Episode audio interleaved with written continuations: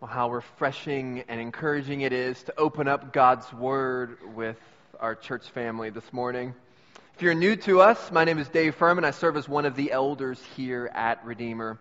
And every year or so, we take two or three weeks to look at a different theme in the book of Proverbs.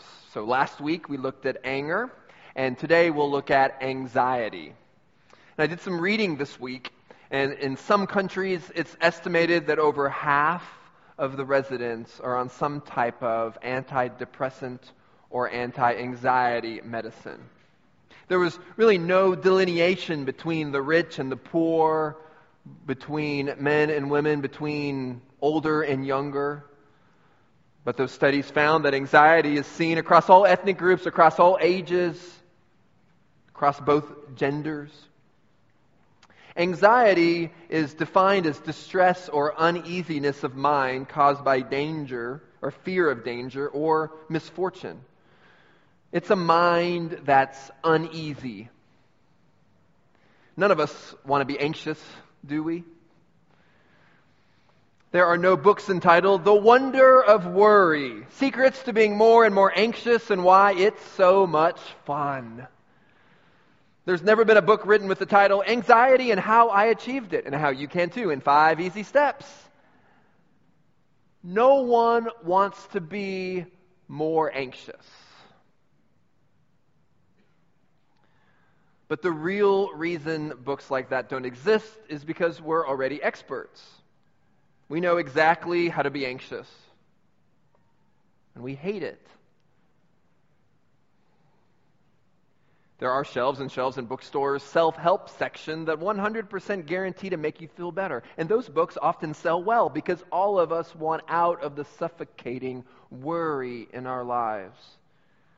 And they keep coming out with more and more solutions because none of them work.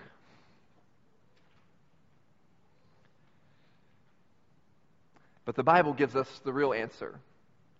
We'll see that in the book of Proverbs. How do we deal with anxiety?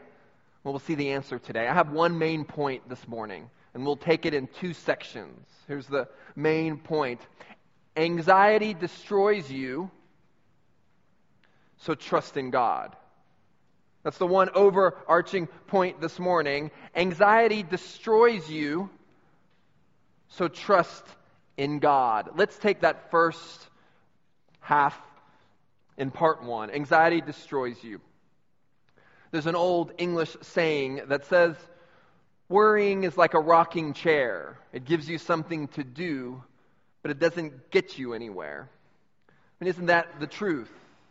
Just rocking back and forth, back and forth. You're doing something, but you're not actually moving anywhere. There's a Turkish saying that says it's worms that destroy a tree, it's worry that destroys a man. Seems like the world understands a bit about anxiety. Doesn't get you anywhere, and it destroys you. Well, the Bible gives us even further clarity as to the nature and the danger of anxiety. Proverbs chapter 12 says, Anxiety in a man's heart weighs him down but a good word makes him glad. To be weighed down is synonymous with a crushed spirit. I mean, do you sense this with your anxiety? It's an added burden, even a distraction. You wake up in the morning and your heart is just, just heavy. Proverbs 17 A joyful heart is good medicine, but a crushed spirit dries up the bones. Anxiety dries up the bones. You're slowly withering away when you're worrying. It's a slow and agonizing death. It doesn't just affect your mind. What the Proverbs are saying is it affects your body, it affects your whole self.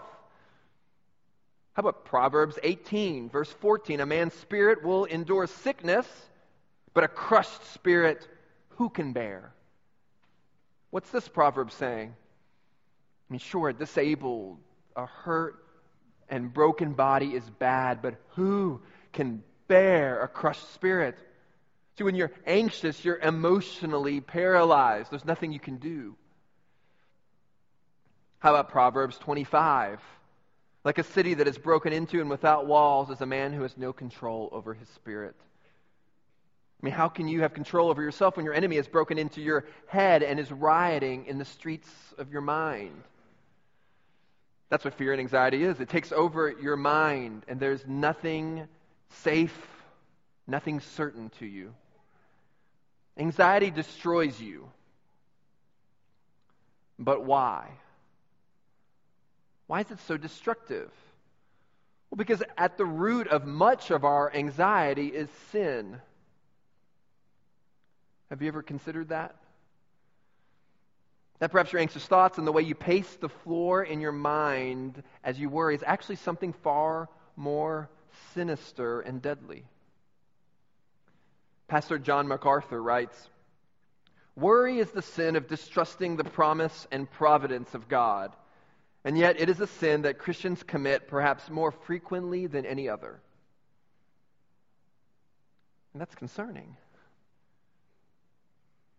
Our worrying and anxiety may not just give us heartburn and indigestion and insomnia, it is rebellion against God. That's a big deal. And so, we as Christians, we need to figure out what's going on in our hearts in anxiety. We need to know both. Number one, we need to know what it is that we're anxious about. And then number two, we need to know why we're anxious about those things. So, friend, what do you worry about? What are the things that keep you up at night? What are the things that give you those kind of butterfly feeling in your stomach?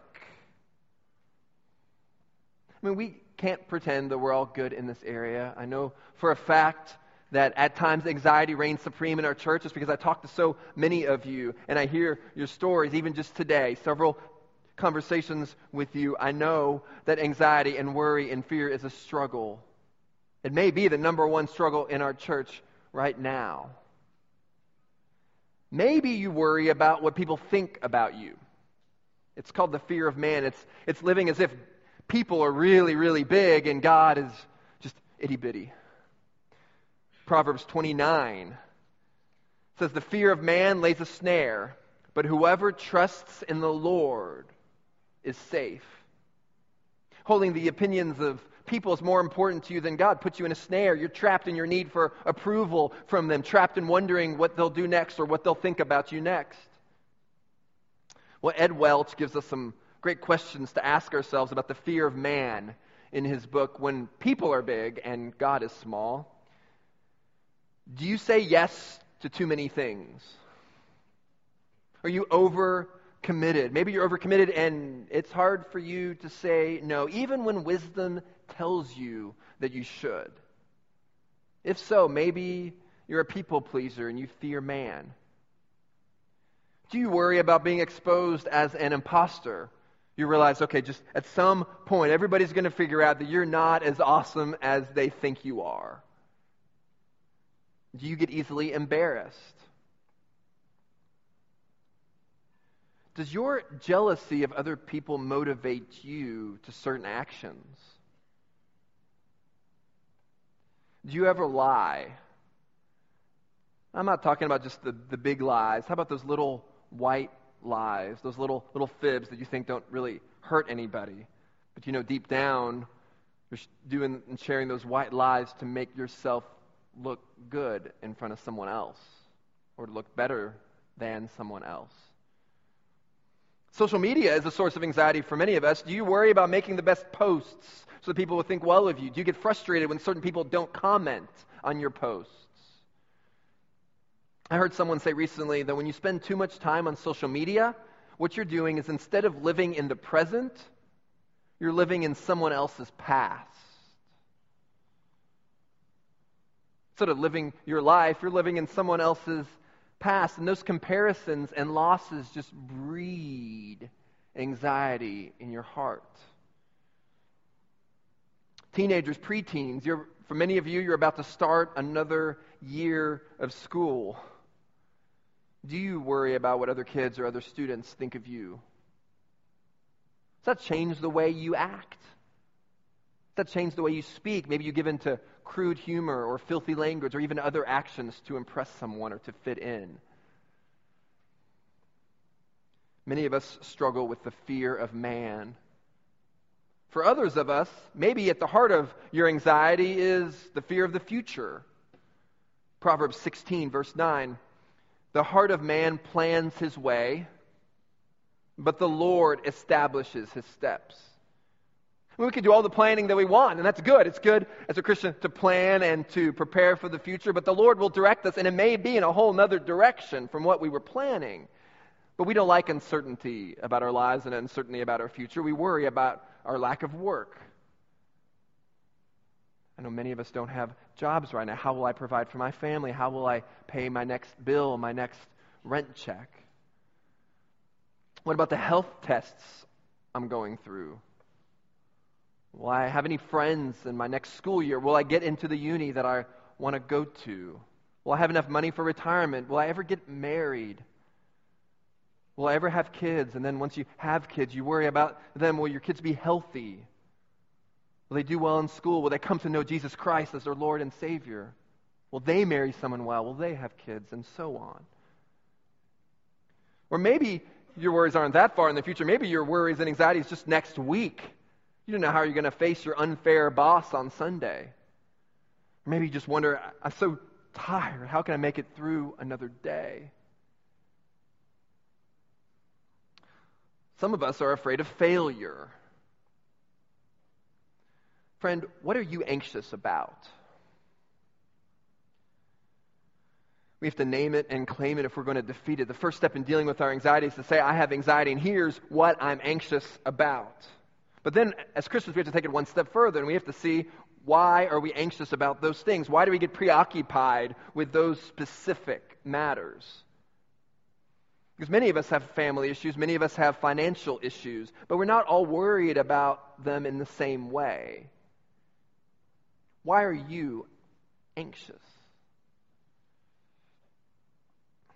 Well, it's not a lack of money that makes you anxious, but it may be your greedy heart that makes you anxious. Or it may be that you're not trusting God with your well being that makes you anxious. It's not your job that makes you anxious. It's what you're afraid of at your job that brings anxiety, perhaps fear of losing your job or fear of failing to impress your boss that makes you anxious. At a foundational level, you and I are anxious because we're not in control. I mean, if we could just have everything the way we want it to be, if we could just plan out our life and then have it all come true, we wouldn't be anxious, would we? At the root of our anxiety is pride. Your anxiety problem is actually a pride problem. You believe you know better than God as to how your life should go. And anxiety wrecks your heart because, friend, you and I, we weren't meant to be God. You weren't meant to decide how your life should go. Anxiety wants to be God, but it lacks the wisdom or the power or the knowledge to follow through with what's required. Counselor David Powlison writes this about anxiety. Worriers act as if they might be able to control the uncontrollable. Central to worry is the illusion that we can control things. Anxiety and control are two sides of the same coin. When we can't control something, we worry about it. Anxiety means we're occupying ourselves with things above our pay grade we consume, our thing, consume ourselves with things too great for us. It's like an entry level employee who just got a job and begins to worry about the decisions of their manager. Or even maybe higher up, an entry level employee worrying about the decisions of the CEO. A person maybe you never even are able to talk to, but you worry anyway. And it's because you're not the one in control. Well, at the heart of our anxiety is pride because we want to be in control instead of God. Anxiety and worry are rebellion against the God of the universe. And I say that this morning as one who would probably say that my chief sin or chief struggle, chief issue is anxiety and worry. It's an issue for me. I'm an anxious person, and many of you are anxious people. We need help, don't we? We need to trust the God who can calm our hearts. Anxiety destroys you so trust in God. That's the second point, second part of our main point this morning, if you're taking notes. We've seen how anger destroys us. Well, in part two, friend, trust in God. Trust in God. We need to trust in the God who can calm our hearts. Look at Proverbs chapter 3, 5, and 6. Trust in the Lord with all your heart, and do not lean on your own understanding. In all your ways, acknowledge Him, and He will make straight your paths. Here are key verses in the book of Proverbs as to how to deal with our anxiety. We trust the Lord. Trusting in the Lord means distrusting yourself. It means giving God highest allegiance for what happens in your life.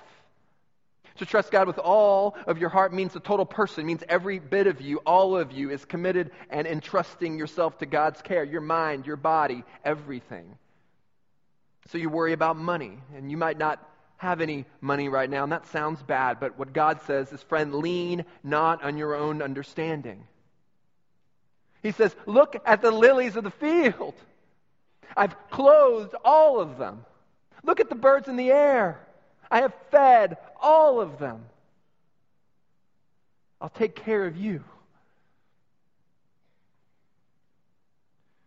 Friend, we need to acknowledge Him. We need to acknowledge God. We need to be aware of Him. We need to look to Him.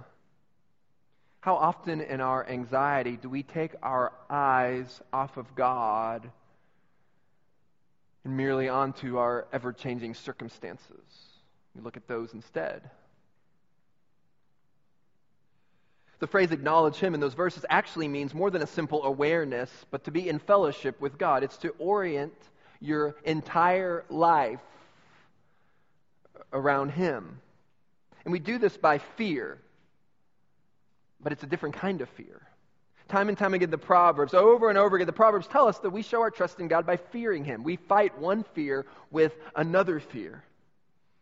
And the best way to fight fear isn't to try to defeat it, but to find a greater fear, something something you care about more than when people think about you, something you care about more than your ever changing circumstances. Now, the way you fight the fear of man, the fear of, of failure, and the fear of the future is by fearing the Lord. See, to fear the Lord is to care most about what He thinks. It's to consider Him for how great He is as the Lord of the universe and to center your life around what pleases Him with a holy reverence and awe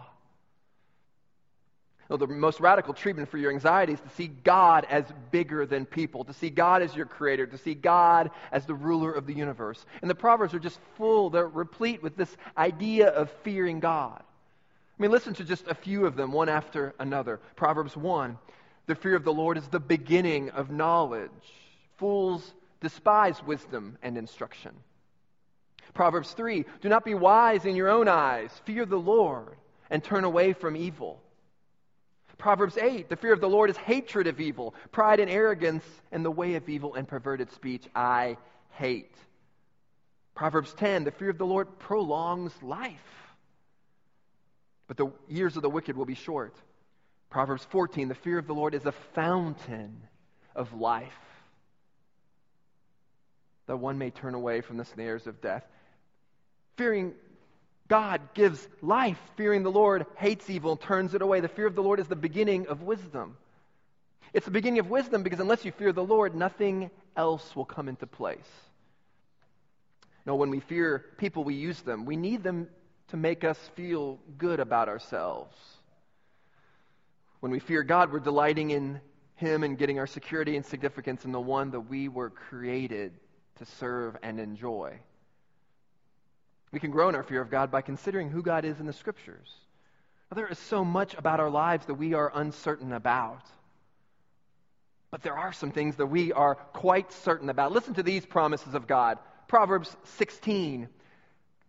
Friend, God is in control over your life. Isn't that an encouraging thought this morning? The heart of man plans his way, but the Lord establishes his steps. Or Proverbs 16 Friend, God has a purpose for your life.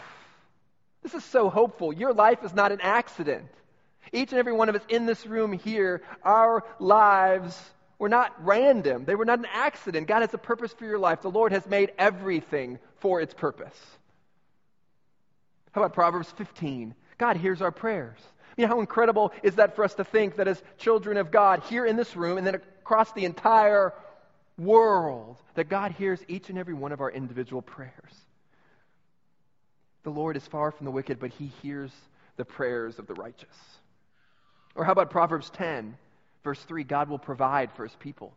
We know for a fact that God will provide for his people. The Lord will not allow the righteous to hunger. Oh, friend, the Lord will take care of you. Jesus says the same things as he says, as we read here in the book of Proverbs. Jesus says to stop worrying. He says in Luke chapter 12, he says, Friend, who of you by worrying can add a single hour to your life? Now, isn't that incredibly freeing as a Christian? Because if we thought that somehow our anxiety or our worry would somehow add something to our life, or even add a single day to our life, then we would maybe uh, think about being worried a bit or think about being anxious. But Jesus says, hey, here's a freeing thought. Who of you, by worrying, can add a single 60 minutes to your life? He says, don't worry, there's nothing good that comes from it. God tells us people not to worry because He takes care of us. It's so freeing. It's an exhilarating thought. Fellow believer, God takes care of your sins. They're as far as the east is from the west, your sins are forgiven. And the final word for your life is no longer death. You get everlasting joy. Heaven awaits. No pain, no conflict, no turmoil, no tears, no suffering, no disease. And until then and beyond, God is in control over every single aspect of your life. All of it. The big things and the little things. Nothing escapes his divine gaze, nothing escapes his divine control. He knows every single hair on your head, he knows the steps that you'll take tomorrow. He knows your hurts, he knows your worries, and he will keep you until the end. Now, trusting God is looking to our great God for all things. And why wouldn't we? Why wouldn't we want to do that? Jesus models this for us. He models this for us in uh, his model prayer, the Lord's Prayer. He starts it with the phrase, Our Father. He starts it with Father, this Aramaic term which was Abba. It's a unique term. It was striking and it was an unparalleled term. The Jews wouldn't have talked to God in that way. It was an extremely intimate way of addressing God. Well, the essence of the Lord's Prayer, the very beginning, the central piece of the Lord's Prayer isn't give me this stuff or forgive me here or do this. It was our Father. It was a centered prayer on who God is. Now, first comes orientation. It's an awakening in our hearts to the fact that in Christ, the cosmic Lord of the universe is our Father. Our Father who art in heaven, hallowed be his name. His name is sacred. It's a prayer that's centered on him. And I know for many of us, we struggle in prayer. But in our search to trust God and fight anxiety, prayer is our best friend. I've heard it often said that it's impossible to both pray and worry at the same time. This is why Paul writes in the book of Philippians Do not be anxious in anything, but in everything by prayer and supplication. Let your requests be made known to God. Now, let me say this about prayer. The key to growing in prayer is not to focus on prayer. It's not to read a hundred new books about prayer this week. It's not to be consumed with prayer or asking and trying to figure out the great tips for having a better prayer life. Now, let me say this about prayer, and I learned this, and it really affected my heart on my first trip to India several years ago. I went to northern India to Lucknow, and I loved it. The Christians there were wonderful it was beautiful, and I had the privilege of enjoying the world famous tunde kebab. It literally melted in my mouth. It was so good. We loved the time there. I think what was most shocking in my first trip to India was the driving. Never been somewhere with the bicycles and the people and the cars and the trucks and the animals all share one space, but we did. And my driver and my friend Shaker was, was wonderful. He was like the superhero, just driving through the town, avoiding the rickshaws and avoiding the people and the animals. At one point, I thought he was literally going to drive up the side of the road like Spider Man. It was an incredible move. But probably the most disturbing uh, time was at one point we were driving. He got around the cars to where we were going, and then he slammed on the brakes as hard as he could. And my eyes were closed out of fear and out of terror. And then when I finally opened my eyes, standing there, what felt like one quarter of a centimeter away from my face was a big, fat, hairy, black, scary cow. Just staring at me as if to welcome me to incredible India. Well, as I thought about this, I realized and saw a live illustration right in front of me that the key to driving isn't thinking about driving. It isn't thinking about the car that you're driving. It's not thinking about the intricacies of how the engine is made, or thinking about the steering wheel, or thinking about the gear shift, or thinking about the laws of the land, or if this is legal or illegal when you're driving. It's not thinking about those things at all. But the key to driving is looking at the road and staring at the road and trying not to hit anyone or anything or any cow. And so I think it is with prayer. As we try to improve our prayer life and trust God in prayer, there are many theories floating around about prayer. We can obsess about 50 ways to improve our prayers. We can get an app on our phone that reminds us about how to pray or gives us good things to pray about. Some of those things might be okay, but if we just stop there, we'll get stuck in our prayer lives. Instead of getting fixated on those things, friend, just look at God. Concentrate on God. He's the road.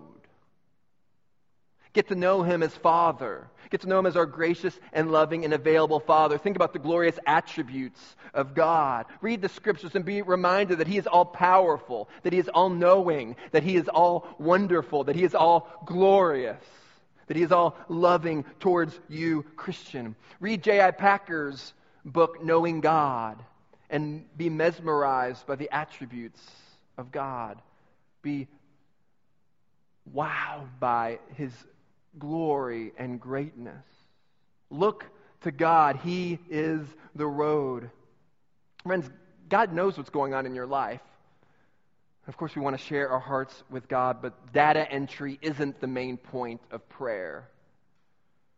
We're not telling God anything he doesn't already know.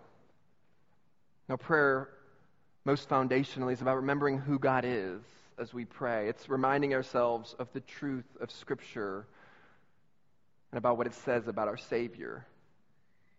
It's adoring Him, and He will calm our hearts.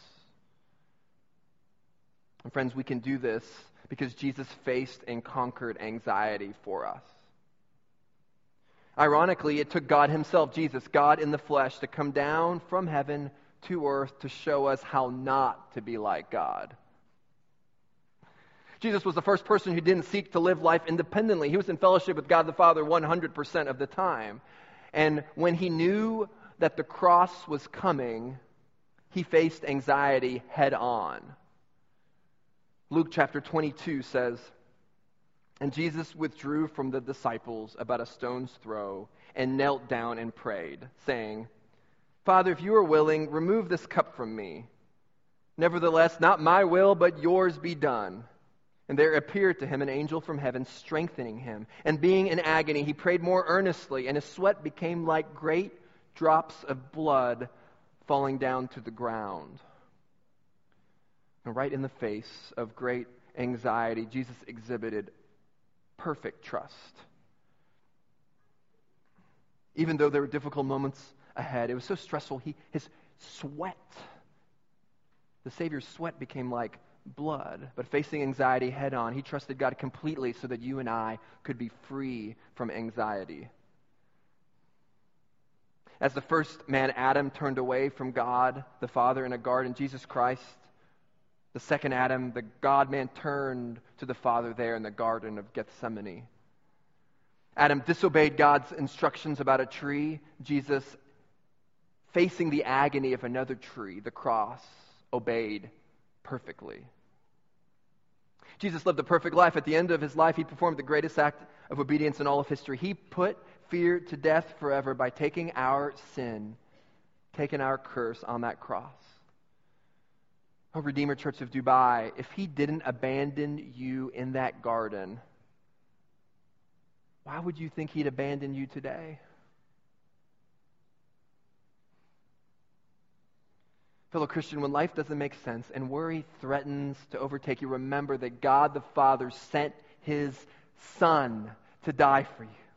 If you're anxious in the darkness of night, remember that Jesus Christ faced that same dark night and he sweat drops of blood in obedience for you. If you're afraid, remember that God loves you so much that he's told you what the future holds. You know your final destiny. Heaven awaits you, a place where you won't worry if you have cancer,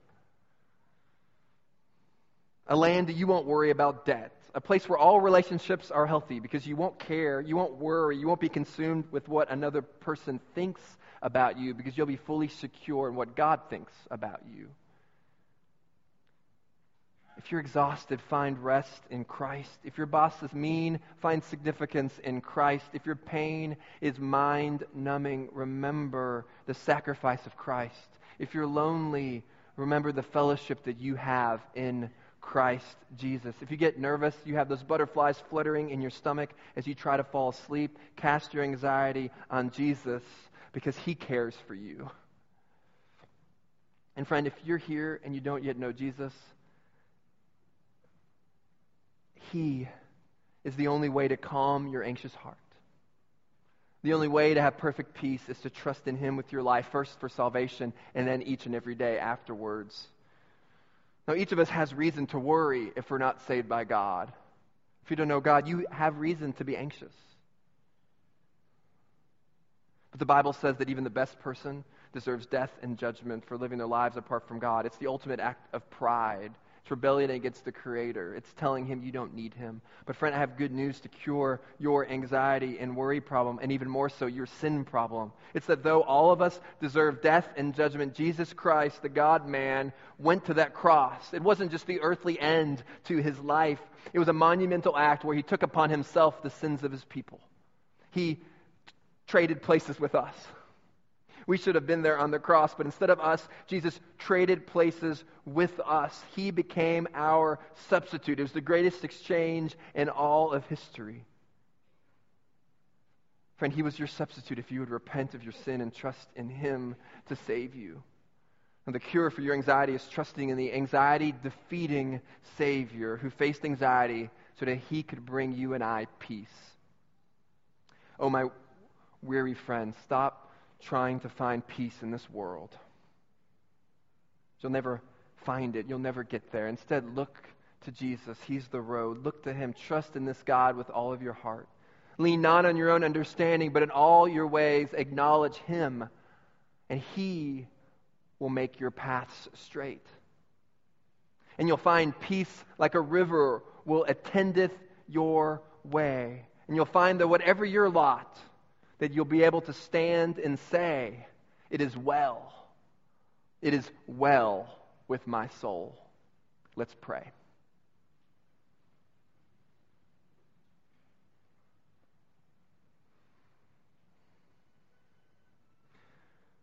Oh, Father, we need you. We are an anxious people. We worry about today. We worry about tomorrow. We worry about the future. We fear people. And it's far too easy for us to get entangled in our daily pressures and earthly matters and to forget about you and to neglect prayer. It's not natural for our flesh to trust you.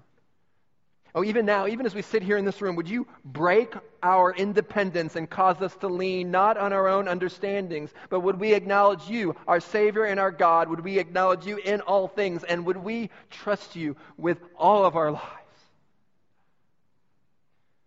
Would Redeemer Church of Dubai be characterized by a faith and by a hope and by a trust in you? We pray this in Christ's name. Amen.